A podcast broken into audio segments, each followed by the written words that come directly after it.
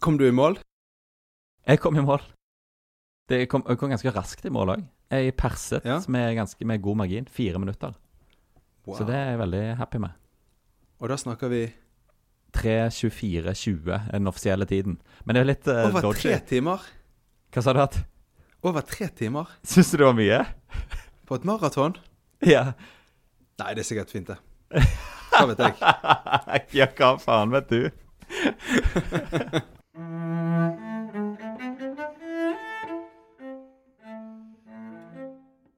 Velkommen, velkommen til Klassereisen episode 1. 21. 21. 21. Blackjack. Blackjack, ja. Det er sant. Henrik, jeg skrev en gang eh, da jeg jobbet som eh, journalist i avis, jeg skrev en gang en artikkel om en, eh, en veldig kristen kvinne som hadde eh, krasjet bilen sin 21 ganger. Ja, ja. Det var hun som tok kontakt, fordi hun sa det var liksom, at det var Gud som hadde reddet livet hennes 21 ganger, og at hun ville fortelle, stå frem med historien sin. ja. Så jeg laget da, jeg laget da overskriften 'Blackjack i Guds bil'. Var dette i B-dagene? Det var i gode gamle dager. Det var på A-tekst På den tiden en, eh, på den tiden en tabloidavis ennå var en tabloidavis. Ja, sant. Sant. Det var veldig gøy, det. BA-dagene savner jeg veldig. Og apropos det liksom det tabloide. Ja. Jeg har nå to som jeg har litt lyst til å dele. To nyheter fra eh, kongehuset. Men er det innenfor liksom Klassereisen-konseptet? Altså, vi, som, Siden vi er på en klassereise, så må vi holde oss orientert om hva sosieteten, resten av sosieteten holder på med. Vi skal jo menge oss med dem på første klasse, Ja, så da må vi jo vite litt om vi, hvordan det går med dem. Ikke sant? Siden vi liksom nå har liksom lært oss hvordan vi sniker oss inn på business og første klasse ja, videre, ja. Så må vi vite hva kongehuset Hva som opptar ja, ja. de, eh, de geistlige. Nei, de, Ikke de geistlige, de kongelige. de adelige. Adelige. Det er et fint ord. Eh, ok, den første nyheten fra kongehuset, det Ja. er altså Det er startsiden.no. Ja. Som da har gått igjennom eh, Instagram-profilen til Mette-Marit. ja. Da har rett og slett de nedslående nyhetene om at hun eh, ignorerer sjaman Durek. Hun svarer ikke på meldingen hans. Altså, hva vil det si? Altså, send, hvordan har, de fått, har de hacket telefonen hennes og fått tilgang på meldingen hennes? Nei, eh, for det, han, det er ikke liksom DM. Det han gjør, er at han skriver på profilen hennes i kommentarfeltet Oh, ja. under bildet hun legger ut. Han går inn og troller kommentarfeltet hennes. Ja, han, det er bare ikke trolling, men han, han skriver liksom i store mengder med sånne erklæring, erklæringer. Det er sjamanisme. Ja, det er det det er. Yeah. Så han skriver for eksempel da 'savner deg, glad i deg'. Oi, oi, oi. Skriver han under, under, et, eh, under et bilde av Mette-Marit som har vært på fjelltur. Ja. Bilde av eh, Håkon og Mette-Marit på fylkestur i Oppland. Yeah. Der også kommenterer sjaman Durek 'Elsker dette av dere begge. Savner dere. Klemmer fra London'. På norsk? Nei, det vet jeg ikke. Ja, det, det, okay. Jeg har ikke vært inne og sett selv. Jeg bare leser Ja, ja. fra, fra startsiden.no. For da hadde det vært enda frekkere hvis de hadde ghostet han på norsk òg. Hvis han hadde lært seg norsk. For han snak, jeg følger han jo på Instagram med, og koser ah, meg veldig med det. Men han, eh, han skriver jo alltid på engelsk. Så hvis han hadde lært seg norsk for å få kontakt med Mette-Marit, og få henne til å gi henne en liten mention, så er det jo veldig trist hvis, det, hvis ikke han hører en dritt. Så du tror det mangler engelskkunnskaper hos eh, kronprinsessen det står på? Ja, det kan være. Det kan være. For det er nemlig stille som graven tilbake. Ja, det og det er ingen respons, nei. Det er jo utrolig pinlig, da. Ja, Og kanskje det er et blikk inn i liksom, at det er noen konfliktlinjer her i, i kongehuset. Vi, eh, vi ser liksom komme til overflaten. I hvert fall en manglende entusiasme, kanskje. Eller en manglende folkeskikk. Jeg mistenker jo at han rett og slett skriver disse meldingene uten egentlig å kjenne de så veldig godt. Vi vet at han var invitert på en sånn slags veldig kort lunsj på 17. mai. Og da ble han liksom inn bakdøren på Slottet og fikk hilse på familien. Ja. Og så har det jo ikke vært noe, jeg har ikke lest noe om at han har vært i Norge siden det, eller noe sånt. Men etter det så har han drevet og skrevet Det er ikke bare til Mette-Marit, det til alle sammen. eh, Så skriver han sånne der eh, veldig sånne kjærlighetsfylt. ja, personlige meldinger. Men samtidig så sørger han for å skrive sånn eh, prinsesse og sånne ting i meldingen. Og liksom Han skriver prinsesse. Ja, At han egentlig skriver det til noen andre, da. Han skrev det til hun eh, Vi snakket om konfirmasjonen til hun Inger Ingrid Alexandra. Han er veldig opptatt av å skrive prinsesse og, og, Ja. og sånt. Og så jeg mistenker at det egentlig ikke er til de Hvis du liksom var venn med Med liksom Med, med en av de, da, så ville Ja. ikke du drevet og kalt de for prins og prinsesse. Nei, nei, sant. Så derfor lurer jeg på om det kanskje egentlig er for, for andre han skriver det. Da, sånn at Ja, ja, ja. andre skal tenke at han er veldig god venn med de. Ja, og at han er en del av dette kongehuset. Se det fra deres perspektiv. da, Hvis du har møtt duden ti minutter, og, og så vet du jo ganske mye om han fordi det står mye om han i avisen, og du, han har disse klærne. Sant? Du tenker ditt. Han er lett å få øye på. Så har du møtt han i ti minutter, og så driver han og skriver sånne meldinger der han liksom titulerer deg med arbeidstittelen din i meldingen, og 'jeg er så utrolig glad i deg', og sånt. Så har du en, en veldig fet jobb, som du vet at liksom At den jobben du har, den hever liksom sjamanhonorarene hans ganske betraktelig. Ja, ja, ja. han kan si han er nær venn av deg. Ja, klart det. De skjønner, og Mette-Marit har vel sikkert levd et eh, Etter at hun gifta seg inn i denne skrullefamilien, så har hun jo vel sikkert levd med folk som prøver å profitere på den måten. På hennes eh, status. Så det er sikkert en bevisst strategi fra, fra kongehuset. Men det, de har ikke ghostet han helt. Altså i starten, for jeg følger jo han på Insta. Ja. Og, der, og det koser meg veldig med å lese kommentarene under bildene hans. Og der har Mette-Marit vært inne, særlig hvis det er bilder av han og, eh, og eh, Märtha Louise, så, så har hun kommentert sånn 'Å, så søte dere er', bla, bla, bla. Og den oh, ja. ting. Ja, ja. Sammen med Gwyneth Ja. Paltrow og alle de her andre kjendisvennene. Men da er det kanskje Mette-Marit som har lyst til å være i samme kommentarfelt som Gwyneth Paltrow. så ja klarer det det er kanskje det, altså. Ja, At ingen av de gidder å svare hverandre, og at de har en stilltiende forståelse om at dette her, det gjør vi kun for å, for å klatre sosialt. Han heter jo sjaman Durek. Det er navnet hans. Han har tatt det navnet. Kan det være at han liksom antar at alle andre også har gjort det samme? Ja, det tror jeg. At det er derfor han liksom kaller alle for tittelen deres? Ja, ja, ja. Å, prinsesse Ingrid Alexandra. Ja. Men, men kanskje jeg liksom Kanskje du tok meg på en veldig sånn kynisk dag i dag, da. Men jeg har jo mine liksom min skepsis til det òg, da. Til hva da? Titlene? Til det der navnet. Fordi at jeg tenker at sånn Og er sjaman Durek? ja, Han vinner så mye på det. Fordi at Ja. jeg vet jo bare som journalist, da. Så vet du at det er jo ikke en journalist i Norge som ville liksom ha skrevet at han var sjaman. uten Nei, forbehold. sant. Og fordi, at, ja, ja. fordi det er jo på en måte umulig å vite om sjaman Sjamanisme. Det er vanskelig å vite liksom helt hva sjamanisme er. Og Ja. det er vanskelig å vite hvordan sjamanisme fungerer, og om det fungerer. Ja. Og om man liksom sier jeg anerkjenner det, jeg tror det finnes sjamaner der ute, så det er også veldig vanskelig å vite om han faktisk er. Ikke sant? Men han løser Så den beskriver den påståtte sjamanen Den påståtte sjamanen Durek, ville man jo skrevet. Ja, ja, ja. Med mindre han gjør Det er en eneste ting som gjør at han kommer forbi alt det der, og det er at han bare sier nei, Han skifter navn offisielt, og da må alle si ja, sjaman Durek, det er sjaman Durek. det ja, ja, ja. Det er helt genialt. Så Henrik, kanskje du rett og slett skifte navn til kong Henrik? Ja, eller bare Eller Klipper Ulving, Ja, for du jobber med å klippe som jeg ja. jobber som Mm. klipper. Hvis jeg vil ha Det er, mer ikke å- det er jo ikke vanskelig å få folk til å omtale deg som det. Men det er litt, litt vanskelig å liksom selge inn at du er sant? Kong Altså du Henrik. liksom sek, Sexgud Henrik. Ja, ja, det skal jeg Der har vi det. Jeg Mistenker det er en sånn manøver han har tatt, da. Ja, ja, ja. ja. hva, vil, hva kallenavn vil du ha det? Jeg, jeg, jeg vil ikke Jeg syns ikke sjaman er så dumt. Nei, sant. Sjaman Synnevåg. Sjaman Kasper. Det klinger jo veldig fint. Sjaman K.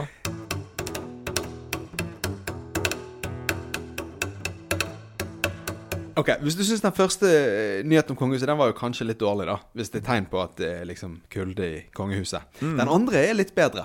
Positiv. At det var en, at det, ja, at det er en gladsak. Er for kongehuset. Ja. Potensiell gladsak. Ja, få høre. Historikeren Oskar Åndmoen Han kastet en brannfakkel inn i liksom den europeiske debatten i helgen. I hvil, hvilken debatt? Det er jo mange debatter som går i Europa om dagen. Europa er jo litt kaotisk om dagen, ikke Ja. sant? Ja. Eh, og, og liksom gamle venner blir fiender, og fiender blir venner, og det er regimeskifter, og hele EU og EØS er truet, er truet og så videre. Sant? ja, allianse Og så har du brexit, som kanskje er det Mm. villeste av alt sammen. Sant? Som, Ja. Altså Der de største forandringene potensielt kan komme nå. sant? Ja. Nå er det mange som grubler. Hvordan løser vi disse tingene? Ikke sant? Og britene er jo det kaos. Der er det liksom Ja, nå, nå ble jo han eh, Boris Johnson eh, dømt i Høyesterett for å ha Høyesterett vedtok at han ikke hadde At han hadde brutt loven da han, eh, Han ble dømt, ja. oppløste eh, eh, Ikke Senatet, men parlamentet. Ikke sant? Ja. Så det er jo kaos. Eh, og ett av, hvis du da liksom går ett nivå ned fra, det, fra, det, fra, fra brexit, da, så har Ja. du en undersak der som er veldig vanskelig, og det er Skottland. Ja, sant. Fordi skottene, de vil være med i EU, Ja, men de er en del av Storbritannia. Så de blir Men i Skottland var det over, i Skottland var det over 60% som stemte nei til brexit, at de ville bli værende i EU, ikke sant? Ja. Og så Og- hadde de hadde jo et selvstendighetsreferendum òg for uh, noen år siden, hadde de ikke det? Jo, det hadde de. Og, Ja. det, og da var det med en hårsbredd at de ble værende i Storbritannia, ikke sant? Ja. Og, men, men de har et veldig ambivalent forhold til den britiske kongemakten. ja. Det, det har jeg jo lært av Mel Gibson Ikke sant? i Braveheart. Så hva gjør de? De kommer ikke til å være med ut. Og de, er også et, eh, de har også en økonomi som gjør at de har veldig lyst til å bli værende. ikke sant? De Mm. eksporterer olje, og de importerer det ene og det andre. Og, Ja. og de liker jo seg bedre i Europa da, enn de liker seg i Storbritannia, ifølge Ja. meningsmålingene. Så Mm. de ville heller vært en del av EU enn å være en del av Storbritannia. Så når Storbritannia skal ut, så er det bare en god anledning til de til å hoppe av. Ja. Som de som bor i nord, i Game of Thrones. Ja, ja, ja. ja. De har et veldig ambivalent forhold til disse her dekadente folkene i sør. Ja, ja, galningen i sør. De, de må sende skatt nedover, eh, sant? De har laks og de har olje. De er litt som Norge, sant? Ja, Tenk at de liksom var styrt fra, fra England. Og hvis en eller annen eh, konge forviller seg nedover, så halshugger de han. Nettopp. Det, det har vært mye sånn opp gjennom historien. Ja. Så, og, ja. Så, så, så, så, så, så hva gjør de? Det er det ingen som vil ha svaret på før nå. For altså den norske historikeren og forfatteren Oskar Aanmoen, han skrev en kronikk i Dagbladet i helgen der han lanserte Sverre Magnus som skotsk konge. Du kødder! Og han forsvarer det godt. For en genial idé. Altså bare sånn i utgangspunktet. For en genial idé. Helt genialt. Sverre, Sverre Macbeth. Det var jo han som dabbet, var ikke det Sverre Magnus? Det var Sverre Magnus på Slottsbalkongen. Ja. Legendarisk. Ja, ja, ja. Han er kommet til Tenk for en konge av Skottland han hadde blitt. Sant? Og det, det er jo et resonnement som kunne vært fristende å dra for mange. Men åndmoen, han har ikke gått i den fellen. At det er dabbing, at det er dabbingen. Nei, Dette med hvor god konge han kunne vært, det er ikke det det handler om. Nei. Han gjør det en smart, det smarte historikere alle burde gjøre. Nemlig han tar utgangspunkt i skottene sine behov. Ja. ja. Og han sier hva trenger de? Jo, de trenger å få være med i EU videre, og da trenger de å forlate Storbritannia. Men de har ikke en statssystem som gjør at de kan forlate Storbritannia, så da må de forandre på ting. ja, da må de bli et nytt uh, Da må de f.eks. Bli en republikk. Ja. Og, det, og det, det, er, det er ikke en del av deres historie i det hele tatt. Republikken. Republikken Skottland, det, det, det klinger ikke bra. Det, det er helt feil. Det er helt, det er helt uaktuelt. Ja, ja. Eh, de må være et kongedømme. Ok, da må de ha en ny konge. Eh, eller dronning. Mm. Og da sier han at britene, historien med britene er så turbulent, og det er nettopp britene de nå vil ta avstand fra. Ja. De kan ikke liksom Prins Harry hadde jo vært en fenomenal konge i Skottland. Han har jo til og med dette røde håret, og han har fått skjegg og sånt. Ja, han ikke jo han, han ser ut som en skotsk konge. Amerikansk. Hun amerikanske, faen. Ja. Ja, stemmer. Så du kan din Braveheart, din, men ikke din Suits. Ble jo avslørt. Ok, så, så, så, en, en engelsk konge det er helt uaktuelt, sier han historikeren. Ja. Og så sier han ok, men Skottland og Norge de har en lang historie, på godt og Mm. vondt. Men ikke like, vondt, ikke like mye vondt som med England. Nei. Så eh, Skottland var styrt av norsk konge gjennom store deler av vikingtiden. Ja. Og nå liker man, nå liker man jo Når det er så langt tilbake, så liker man jo den type historie. Det er så langt tilbake i tid at det, det er ufarliggjort. ikke sant? De er er ikke lenger redd for at Norge skal annektere Skottland. nei, de, er- de har glemt at eh, vi kom og voldtok og plyndret. Det er liksom Det har man skrevet Eller ser man elegant bort fra. Nå eh, eh, glorifiserer man den gode gamle Å, den tiden vi var under Norge. Det var, det var, those were the days.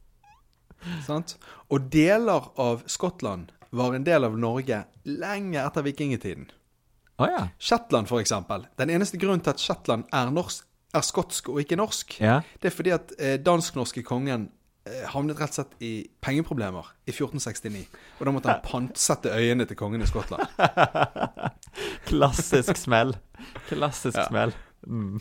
Og eh, Shetland de har en uavhengighetsbevegelse som lenge har eh, prøvd å bli en del av Norge. Oh, ja. Komme seg ut av Skottland. Ja. Eh, Orkenøyene gikk nylig ut og sa at de ønsket å bli en del av Norge og komme seg bort fra Skottland. Ja, men alle vil jo bli en del av Norge. Så med en gang Jo, men det er jo dette her eh, når du, når du først Det er noe med at du drar i en tråd, så rakner alt. ikke sant? Ja. Det er frykten over hele, med sånne uavhengighetsbevegelser over hele Ja, ja, verden. sant? Da skjønner du òg at fortellingene om hver nasjon er jo så skjør. Sånn når du begynner å ettergå den. Sånn som det der at de, at de romantiserer den norske relasjonen. At når, du, når vi var regjerte der, det er jo bare tull. Sant? Vi var jo så helt grusomme konger. Da Kosovo for noen år siden erklærte seg som et eget land, Ja. så var det masse land som anerkjente de som et eget land. Ikke en del av Serbia, men et eget land. Og så var det noen som sa nei, vi anerkjenner ikke. Og det Ja. var ikke sånne liksom naboland som ikke likte de, eller som Nei. likte Serbia eller noe sånt. Nei. Det var alle landene med sine egne uavhengighetsbevegelser. ja, sant. sant. Spania, for eksempel, på grunn av baskerne, så sa Spania Mm. nei. Nei, vi anerkjenner ikke. Kina, på grunn av Tibet og for så vidt andre sånne bevegelser, de sa nei, vi anerkjenner Ja, ja. ikke Kosovo. Så de vet ingenting. De, de, treng, de trenger ikke sette seg inn i det. De bare vet at sånt sier vi nei til. Så- at Den slags. Det liker vi ikke. sier vi ja, da drar vi i en liksom en garntråd, og så rakner alt. Ja, og det er, jo det, som, det er jo det som er frykten for skottene nå. Ja. Hvis de får lov til å forlate Storbritannia, hvorfor skal ikke Shetland og Orknøyene få lov til å forlate Skottland? Hele den floken, det løser skottene ved å få en norsk konge. Ja, genialt! For et politisk sjakktrekk han her, historikeren din har eh, tegnet opp her, da. Ån, Ånemoen. Ja, og så, for det er veldig gøy med sånn her kongestrategi. Det er jo veldig eh, sånn kongegambitter. Sånn som jeg leste, leste om eh, 1905, så da Norge ble selvstendig. Da var det jo masse politikk rundt hvor, når man valgte endte opp med, hvordan man endte opp med kong Haakon. Ja. Sant? For da, og da var det òg sant, de måtte først tilby kongetittelen til Sverige, som vi var under da i, i 1904-1905. Så måtte de først Ja. tilby det til en av de svenske tronarvingene, men han måtte si nei fordi at de måtte, kunne ikke de kunne ikke anerkjenne det. Men Norge måtte allikevel først tilby det, selv om de visste at vi kom til å si nei. Og så Ja. skulle vi gå videre og tilby det til han eh, godeste kong Haakon. Han var perfekt fordi han hadde aner i det engelske kongehuset. Så da var det lett Ja. å få støtte fra England. Eh, og så var det masse sånne kalkulasjoner på hvordan man skulle posisjonere Norge når man, ved valg av konge. Eh, som var utrolig gøy sånn der politisk thriller å lese om. Så det, Ja. dette her høres ut som eh, det kanskje er noe tilsvarende i ære. Og det er jo fantastisk hvis jeg har fått den, den dæbende kong Sverre av Skottland. Det hadde jeg digget. Dødsfett. Er han litt Er han, en, en, en litt ung? En litt ung? Hva er det du skal si? er han litt i yngste laget? Nei, men det er jo da, det er jo da du blir en sånn god Joffrey. Skal du liksom bli noe fart i sakene, så må du jo Så må du jo være litt ko-ko, litt, litt for ung for oppgaven. Ja, ja. Hvis ikke, så kan jo være lille Marius er sikkert klar. Ja, det er jo klart, men det er jo Det, er jo- det hadde jo vært det ideelle for absolutt alle land som skal ha sin egen konge, er jo for lille Marius. Men Ja. det er vel sikkert vanskelig pga. hans uh, Rent biologisk. At han ikke har blått blod. Sånn av litt av genene til Svenno, da. ja, det er sant. Skal ikke skimse av det heller. Nei, nei, nei. Og de tar jo ofte nye navn når de blir konger. Så da kan han jo, Ja. da kan jo lille Marius ta, ta han og bli kong Svenno. Svenno. Kong Svenno. Ja, skotskekongen. Skotske kongen, ja. For på en måte å runde av og slå sammen de to tingene vi har snakket om, da. Jeg tror Ja. vi skal slå de sammen. Vi, vi kan på en måte gjøre det omvendt av oss sammen. Vi kan slå fast at eh, den de ikke bør gå for, det er sjaman Durek.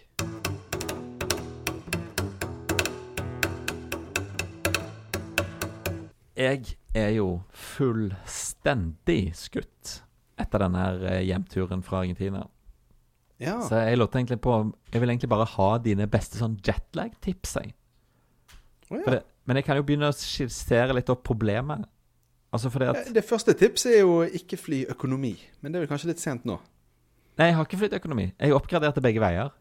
Du gjorde det, ja? Ja, ja. Jeg kom meg Jeg, Jeg kjempet meg ut av fjøset og fram, eh, fram, eh, fram i første klasse, holdt jeg på å si, premium. Men jeg har veldig gode erfaringer med, med Norwegian. jeg, For jeg syns denne der Dreamliner med de lysene deres funker veldig bra. Det er veldig fint, men de har vært gnitne på slottene. Altså sånn eh, de har, de har kjøpt de billigste slottene på returflighten. Sånn at, Skjønner du hva jeg mener? Altså at når jeg land, vi Ja, land, tiden på døgnet. Ja, ja. Vi fløy klokken 11 fra Buenos Aires, og det er en 13 timers flygning. Så når vi landa i London, så var det egentlig tid for å legge seg på min lokale tid, altså på Buenos Aires-tid. Eh. Så der har du ingen Du får ikke sove noe på flyet, selv om de slår ned dempebelysningen. Og så når du kommer til London, da har du egentlig lyst til å legge deg, men da er klokken fire på natten. Seks og en halv time til flyet videre til Bergen går. Å, det er stress. Ja, det var ganske jævlig. Det er, ikke, det, er ikke da du, det er ikke da du hopper i en taxi for å se Windsor Palace, liksom. Nei, nei, nei, det er jo ikke tid, sant? for det er jo så lange avstander der borte òg. Eh, og så Men heldigvis, da. En lite hell i uhellet her var jo eh, at eh, den loungen man har tilgang på med Norwegian eh, Ja. på Gatwick en av, Det er en av fire Jeg vet ikke hvor mange de er. Vel fire, tre-fire, det.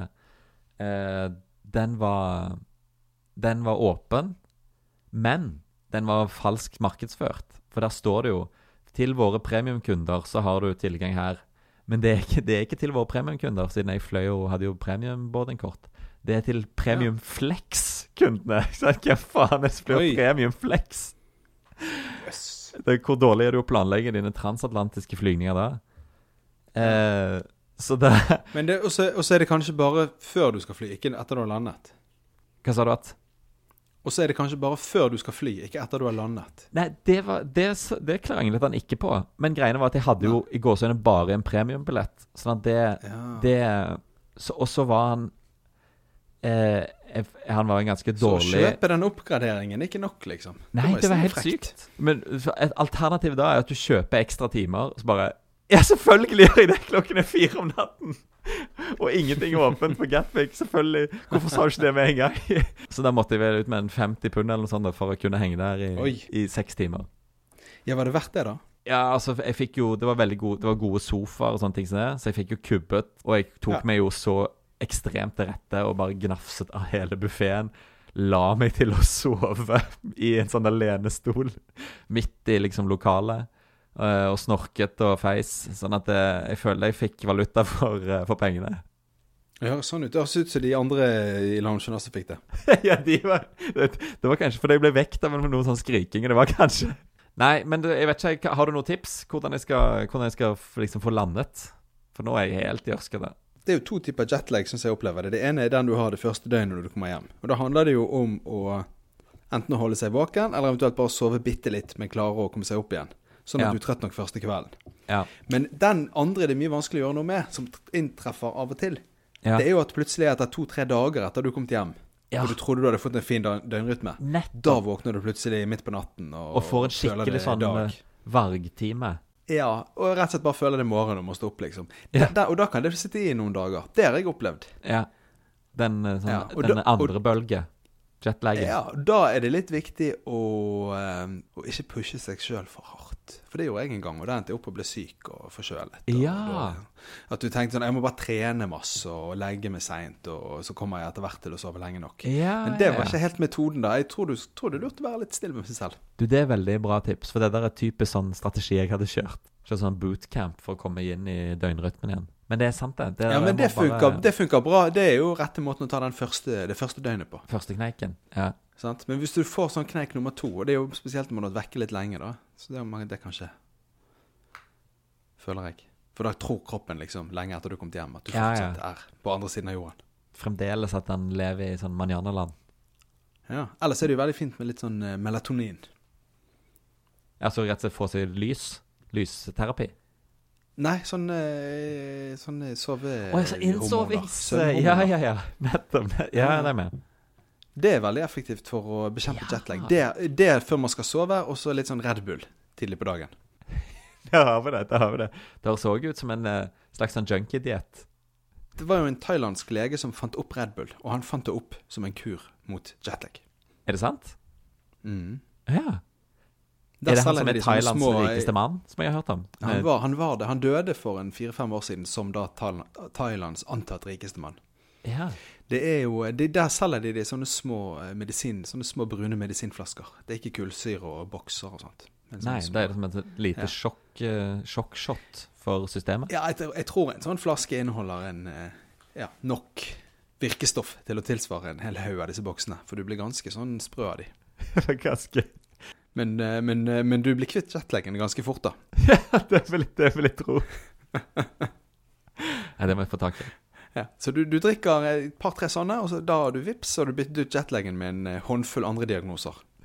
Der har du det. Det blir hyper. Fått ADHD, men du er kvitt eh, jetlag.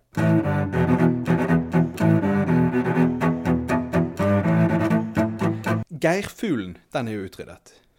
Geirfuglen. Mm. Ja. Hva er geirfuglen? Var. Hva var? Hva var? Beklager. Det var en flott fugl. Ja. Flott fugl. Som virkelig blomstret i Europa. Altså, på sånn 1500-1600-tallet så snakker man om at det var millioner av geirfugl i Europa. Og de Millioner? holdt til helt fra Millioner. De holdt til helt fra på øyer og skjær, helt fra kysten av Middelhavet og opp til eh, Grønland. Ja. La egg og fikk unger i enorme kolonier, da. ja. Nå ser jeg bildet av den her. Ja. Shit, Bare på funk- bare-.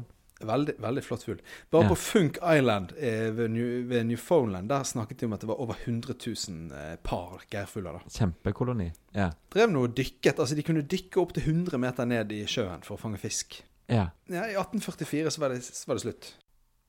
1844, ja, ok, så det er ikke min feil. Det er ikke noe jeg har gjort. Nei, nei det er ikke det. Det men eh, 3. 3. juni 3. juni. De vet det var en kjempemassakre. Ja, for jeg var på Island for noen år siden på sånn location scout for, med sånn lokalt eh, linjeprodusent, altså filmfolk, da. Som Mm. kjørte rundt i en sånn firehjulstrekker på øyen. Og da kjørte, forlot vi veiene og sånt og bare kjørte rundt i, i dette lavaaktige landskapet. Veldig fantastisk fin tur. Da var vi på et tidspunkt eh, ute på denne her eh, Eldøy. Altså, vi var på land da, og så bort på Eldøy, som en lit, bitte liten øy. Altså, Ja. Den er så stor som liksom uh, Du ser for deg et lite rom, da. Et soverom. Oi, ja. Altså, Øyen er så det- stor. Er det, en- er det en øy? Da er det en holme? Holme kan godt være et, et riktigere ord. Skjær kan du absolutt kalle det for. Ja. Men uh, jeg bare sier siden navnet er Eldøy, da. Det er jo EY, ikke øy. Men jeg antar at det er øy på islandsk. Men kanskje øy eller ei er det islandske navnet på nettopp skjær. Ikke sant? Ja. Men, men eh, Så det er bare en sånn stein som stikker opp av havet. Men et godt stykke fra land, da. Ja. Så, og der er det satt opp en sånn minneplakett på land for disse to geirfuglene. Ja. Det begynte på slutten av 1500-tallet, når de begynte å krysse Atlanteren frem og tilbake og sånt. sant? Mm. Menneskene. Da trengte man jo proviant, og, og da Spiste fant man de disse? Ja, hadde oppdaget med gærfugler, for det var ganske lett å fange dem. For de hadde liksom ingen naturlige fiender. De var svære og større enn andre fugler og det ene og det andre. sant? Så de, Ja. de levde av å dykke ned og spise fisk, og så kom de opp igjen. Og så var det ingen som truet de. For det er ingen rovdyr og sånt ute i, midt ute i Atlanterhavet på disse øyene Nei. der. sant? De hadde bare blitt flere og flere, og millioner av de, som sagt. Og så fant de plutselig sånn Ja, vi kan bare det er sånn, Når de fant liksom Newfoundland og forskjellige sånne øyer mellom, da, overfarten, så fant de ut at ja, vi kan spise disse fuglene og eggene deres. Ja. Og det gikk så langt Altså, det var vanlig tradisjon da. Det var å ta eh, Du tok en fugl og eh, noen egg, og så tok du en annen fugl og brukte den som brensel for å lage bål. ja. Fy faen. Det det er råflott. Sløsing med kjøtt. Mennesk, men, menneskeheten, altså. Ja. Menneskeheten. Litt av en gjeng. Så spol frem liksom knapt 300, ja, 300-400 år, da. Fy faen, så vi spiste av hele den gjengen. Da lever det to fugler. Da er det to geirfugler igjen i hele verden. I helvete. Ja. En mannlig og en kvinnelig geirfugl. ja. Med ett egg. Snakk om for et, for et sexpress på de to. Ja, Men de hadde allerede fått et egg, så det var, sexpresset var egentlig det verste var egentlig over. Ja, ok, det verste var over. Ja. Morgenen da, den 3. juni 1844, så er det altså tre menn Ja. og så ror over fra da Island over til denne klippen ute i havet, Ja. Ja.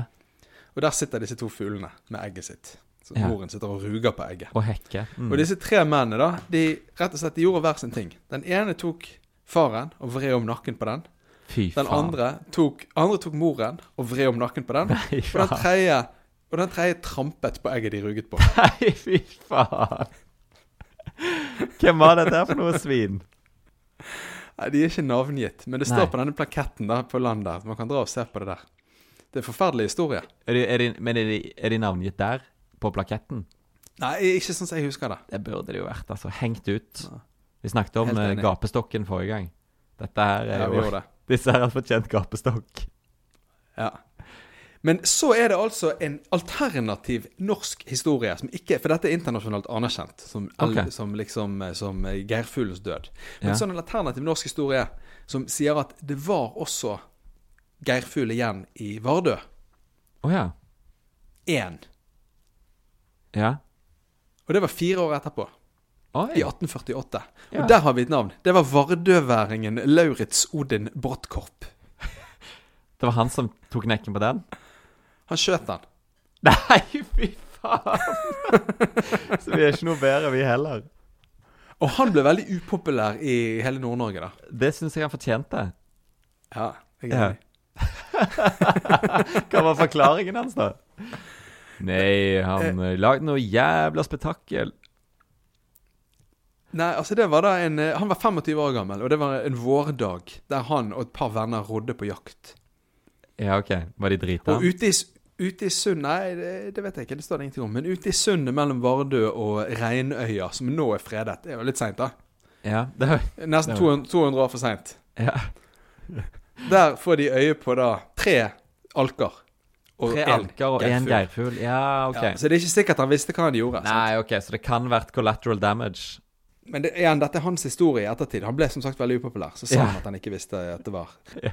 Når han kom tilbake i Vardø, siden det ikke var en alke likevel, Ja. så bare slengte han han på kaien. Og der ble han liggende i noen dager. Oi, og så var det noen andre som oppdaget han, at det var en geirfugl. Eh, ja, nei, det, nei, men det var fordi han beskrev fuglen i et brev. Så, hadde, så fant man, da mente man da noen år seinere at dette var faktisk den, den aller Den siste geirfuglen. Fy faen. Men det, det er litt sånn når uh, meg og farfar hadde tjuvfiska hummer, f.eks., i sommersesongen. Offseason hummer. Da hadde vi sånn kodespråk, og vi gjemte den liksom under en sånn der Under en, uh, en sånn plastbøtte. Uh, Ja. Og, kom, og var liksom veldig forsiktig når vi kom i land. Jeg tror farfar gjorde det ekstra, litt ekstra spennende for meg. Da, sånn at jeg skulle føle jeg var med på noe sånn småkriminelt og gøy. Det var det jo. Det var jo. Det å fiske én hummer utenom sesongen, det er vel selve definisjonen på småkriminalitet. ja, sant, sant. Så da Da da lå vi jo veldig lavt når vi kom i land.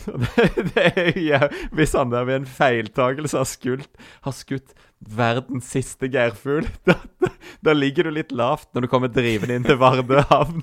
Du syns kanskje det var en litt trist historie? Det dette? var for grusom historie. Dette er jo Jeg, på, jeg har jo lest eh, På flyet tilbake igjen så leste jeg denne her 'Bienes historie'. Har du lest den? Av Maja Lunde?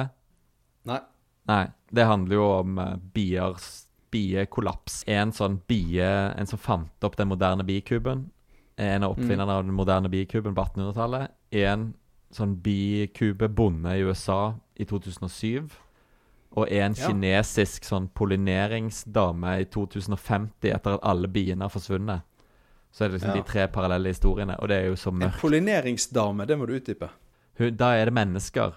Da er det Og Kina gjør det veldig bra i denne verden, for de, de er de eneste som har et eh, styresett og nok arbeidskraft til å kunne håndpollinere. Eh, og det er litt helvete stress, da. De eh, sliter seg jo fullstendig i hjel og dør liksom omtrent sam, sikkert samtidig som sånn gruvearbeidere på 1800-tallet i England. Eh, veldig lav sånn life expectancy.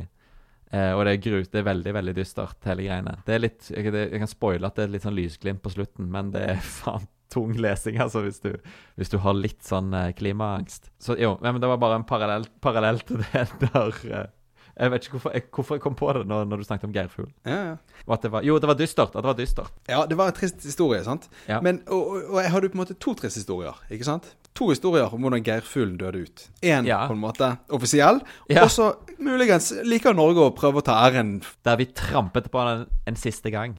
Du kjenner sjaman K. Ja. Aldri en trist historie Aldri en trist historie uten en optimistisk utgang. ja, ja, ja. Det, dette syns jeg du skal ta screenshot av og poste på Instagram med en gang. For i 2016 så satte altså en gruppe britiske forskere seg ned. Ja? Ett mandat. Å gjenskape geirfuglen. Altså som i utstoppet, eller hva tenker du på? Jeg snakker om DNA og Gen. eh, moderne Ja, du skal lage sånn uh, Jurassic Park med geirfugl. Helt riktig.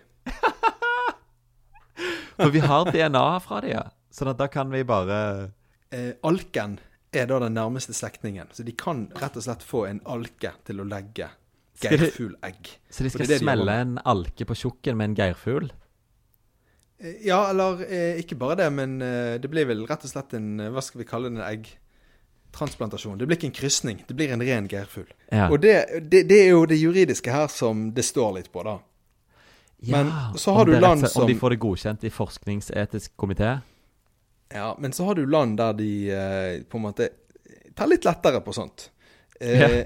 Russland og Sør-Korea, de har forskere som samarbeider om å gjenskape mammuten. Ja, OK, så de er godt i gang. Så sent som i fjor så Ja. nådde de da, nå leser jeg på abcnyheter.no, Ja.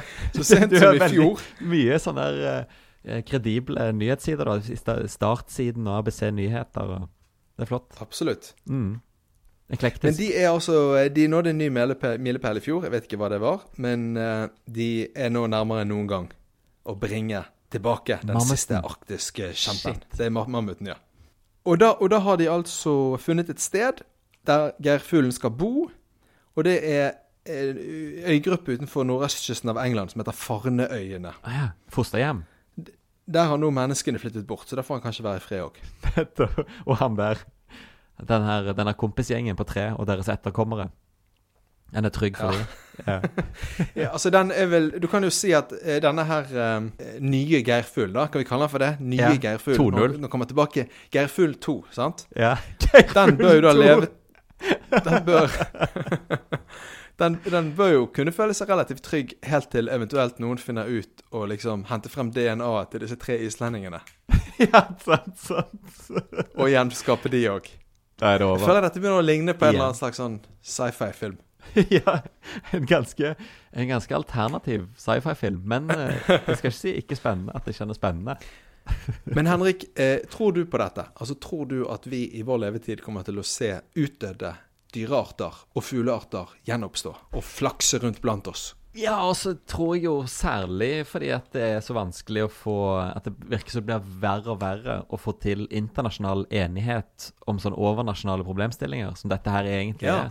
Eh, Land med litt lavere, eller med mer tøyelige etiske strikker, de kommer til å, til å pushe grensene så hardt og så fort framover. Hvis de begynner da å, å lage sånn supermennesker, sånn Homo Deus-aktige eh, supermennesker med, med 10 000 i IQ og, og lever til de er 190.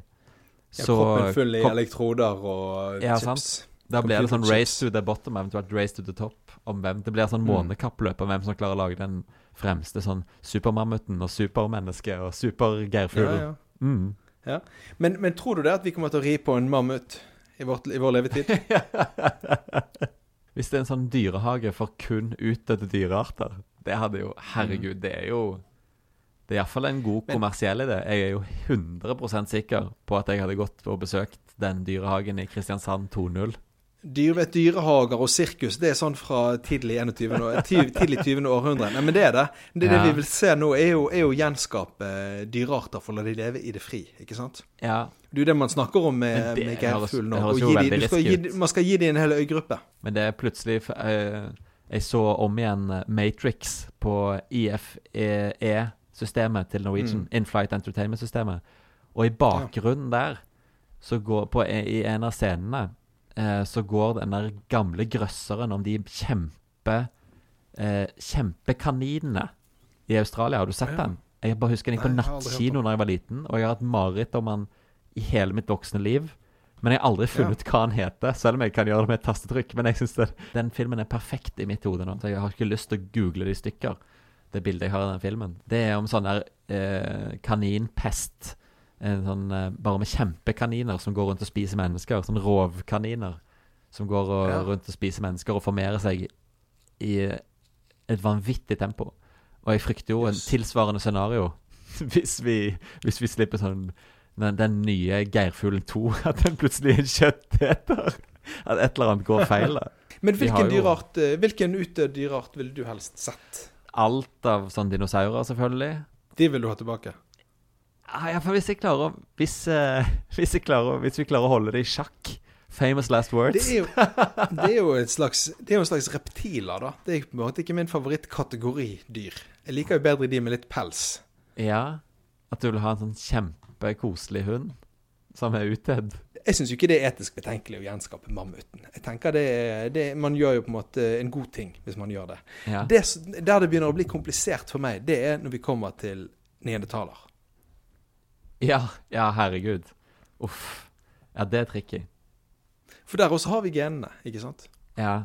Hva bruker vi de til? Bruker vi de til å føde liksom en ny Skal vi lage én enetaler, så Ja. vil jo han kanskje, eller hun, bli veldig ensom. Ja. Eh, sant? Så da må man på en måte heller lage en populasjon da, av neandertalere. ja, men det er jo uh. Og så skal de skal jo ha surrogatmødre òg. Tenk på de stakkars surrogatmødrene. Det må jo være menneske, menneskemødre, det. At du skal føde et mobbeoffer. En som alltid kommer til å føle seg utenfor. Ja, sånn, ja. ja han kan, det er jo fare for at de føler seg litt utenfor. det er jo, Det er jo litt det er jo, det er jo en viss fare Men- for det. Man er jo ikke sikker på dette. Det er jo noen som, lurer, som mener at neandertalerne kanskje var smartere. Hadde høyere intelligens. Ja, nei, det er det jo. Det trodde vi nesten var Det har jeg òg lest. Var Så det er ikke sikkert at de kommer til å føle seg så veldig utenfor. Og det kan godt være at de har perspektiver på, på Nå står vi overfor altså Vi lever i vanskelige tider, ikke sant? Vi var Ja. innom tidligere, men f.eks. hva gjør Skottland nå Ja, i forbindelse med brexit? Hvordan løser de dilemmaet? ja. Er det kong Sverre de skal ha? Kanskje det er neandertaler de skal ha? Kanskje Sant. neandertaler har perspektivene At det blir litt sånn annerledes? What would Hulebjørns klan do? Det blir liksom spørsmålet vi stiller oss sjøl. Eh, altså Du nevnte Homo Deo, altså disse, av en, eh, forfatteren Harari, sant? og Ja. eh, Homo sapiens. Mm. Altså han, Hva er det han skriver der? Det, det er ikke noe han finner på, det er jo slått fast. Altså Det var det åtte forskjellige menneskearter i tillegg til vår egen Ja, som ja. har levd.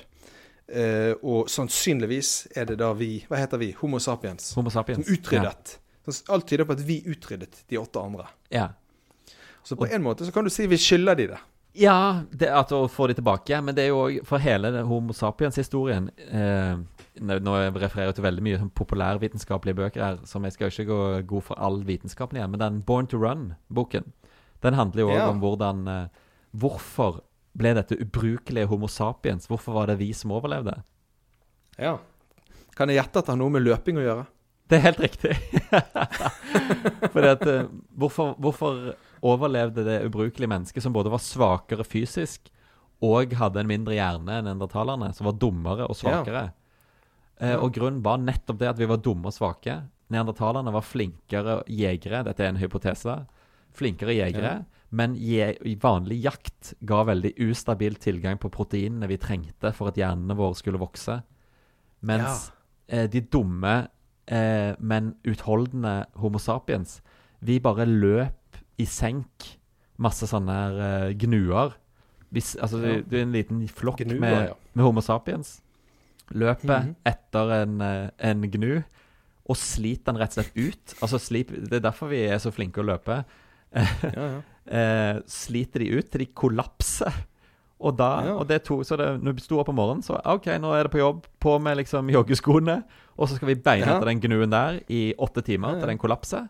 Eh, og hvis han prøver å blande seg med flokken og gjemme seg, så skal vi For vi er en gjeng på åtte, skal vi hele Og vi er liksom eh, gamle og unge og koner og barn, og alt skal på slep. Hele landsbyen er på jakt etter den ene gnuen. Sliter den i stykker. Ja, ja. Og på kvelden så får vi da et proteinrikt måltid. Og sånn klarte Ja. vi å skaffe oss forutsigbar tilgang på proteiner, er hypotesen eh, rundt hele The Running Man.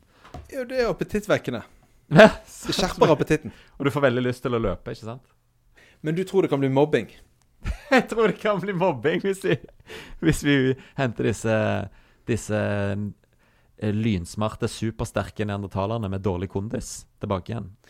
Men for å tenke litt sånn løsningen på det, da, så har jo egentlig disse britiske forskerne allerede en plan for geirfuglen som sikkert kan overføres til neandertalerne, og så unngår vi mobbingen. Ja. Vi gir dem en egen øy. Det var, det var der alle problembarna i Stavanger De kom, havna på Lindøy. og Bastøy, kongen av Bastøy òg. Det var samme greiene. Det, det er jo samme løsning vi har hatt på den type problemer tidligere. Ta alle problembarna, isoler de på en øy.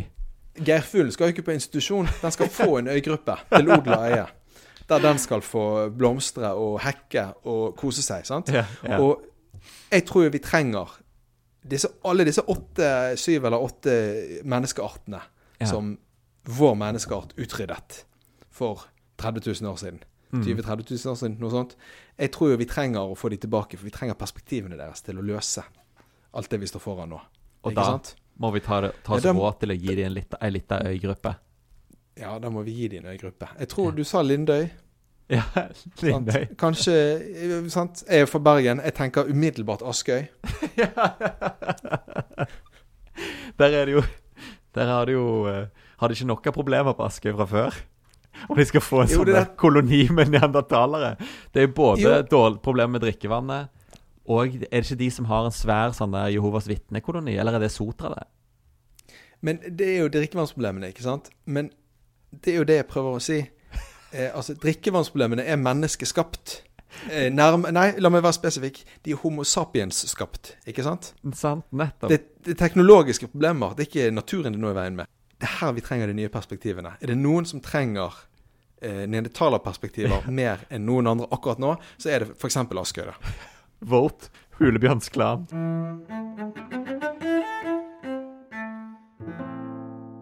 Skal vi ta litt fagprat? Er det noe, en kjapp fagprat? Ja, jeg har egentlig, jeg har egentlig noe nytt. For i Buenos Aires så har jo jeg møtt en, en fyr, en venn fra Inside Flyer-forumet. Å ja, en bonusjeger. En bonusjeger. Eh, ja. Som jeg bare så tilfeldigvis eh, inne på forumet. Skulle til Buenos Aires med egentlig ganske akkurat samme rute som meg, bare litt andre tidspunkt. Eh, ja. tenkte Og jeg, Inside herregud, Flyer er da, er da dette forumet der bonuspoengjegere utveksler tips. og samles og deler krigshistorier og eh, erfaringer. Ja. Og du har vært meetup. Jeg har rett og slett eh, meetup med eh, Skal vi se hva er brukernavnet hans eh, T-Elg78. Travel Ja. Elg 78. Ja. Som var jo en helt Ja. strålende fyr. Så vi møttes på, på en liten uh, fortauskafé rett ved siden av eh, kirkegården der Evita ligger gravlagt. ja. Ble det, ble det biff og tango? det, var, det, ble en, eh, det ble en liten faktura, som det heter. Sånn Ja. en liten, eh, en liten eh, søt snack. Og en kaffe, iallfall. Ja. Ja.